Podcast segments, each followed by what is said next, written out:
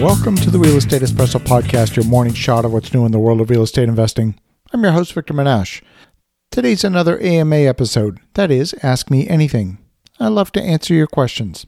If you have a question you think is going to be of broad interest, send it in. I'll answer it live on the air. Send your questions to victor at victorjm.com. That's victor at victorjm.com. Ray from Florida asks, I'm talking to an owner that will owner finance 100% of a small 20 unit mobile home park that also has three commercial buildings, and one of the buildings is leased. The problem is 16 mobile home sites are occupied and the homes are park owned. From everything I've read, it seems wise to see if I can get the tenants to own these homes through a rent to own program or gifting. The seller's business would be very different than mine, and therefore the value would be very different as well. The park has been on the market for over a year. How would I go about valuing the property while also understanding if he's going to finance the whole thing for me? Thanks for your help. Well, Ray, this is a great question. The problem that I see with the park is that it's too small. Even if you get the park to 100% occupancy, you're only looking at income from the ground rent in the mobile home park of about 4 to 6,000 a month. That doesn't even pay for the staff to operate the park, let alone to pay the taxes, maintenance, and so on. And even if you got the park for free, I'm not sure it's worth the effort. If the seller is going to sell or finance 100% of the park, then you sort of are getting it for free. If they're offering seller financing right from the very beginning, means that others have tried to buy it already and passed on the opportunity.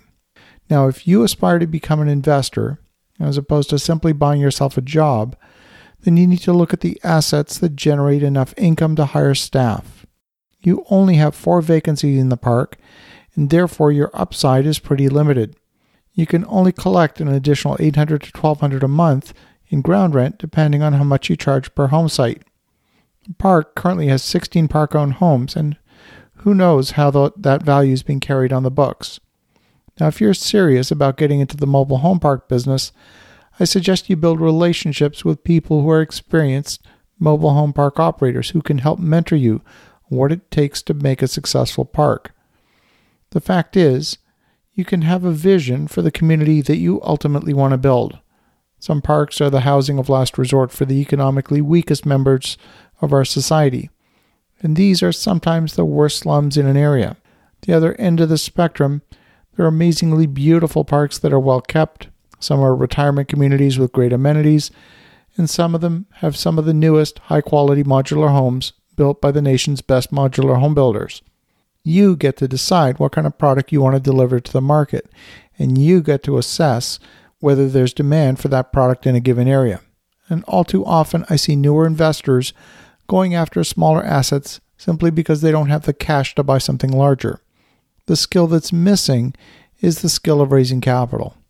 The conventional way of thinking is to only use the money you currently have available at your fingertips.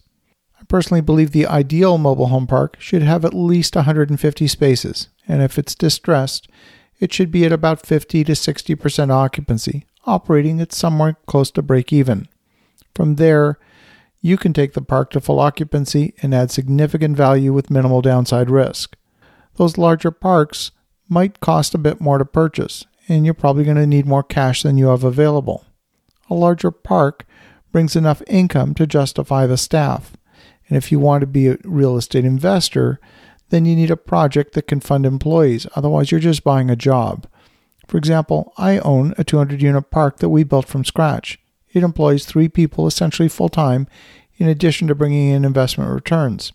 If you had the skill of raising capital, then the purchase price ceases to be an obstacle. And if you have a team of specialists where one of you was an expert at, say, operations, another was an expert at raising funds, and perhaps a third was an expert at construction management, you could grow and scale your business without limits. If you knew how to put together the business plan for a larger facility and you knew how to talk to investors, then you wouldn't need to have to have the money. You'd only need to know how to get the money. Now, there's nothing wrong with providing housing to people who have less money. In fact, it's a great thing to do. But housing, like any product, gets sold to people who have money. And when a tenant rents a property from you, they're making the decision to purchase from you repeatedly each and every month. If that same customer went to the grocery store every week and instead of paying their food when they went to the cashier, they told the store manager that they'll get paid in two weeks and then they'll have more money. The store manager would send them on their way.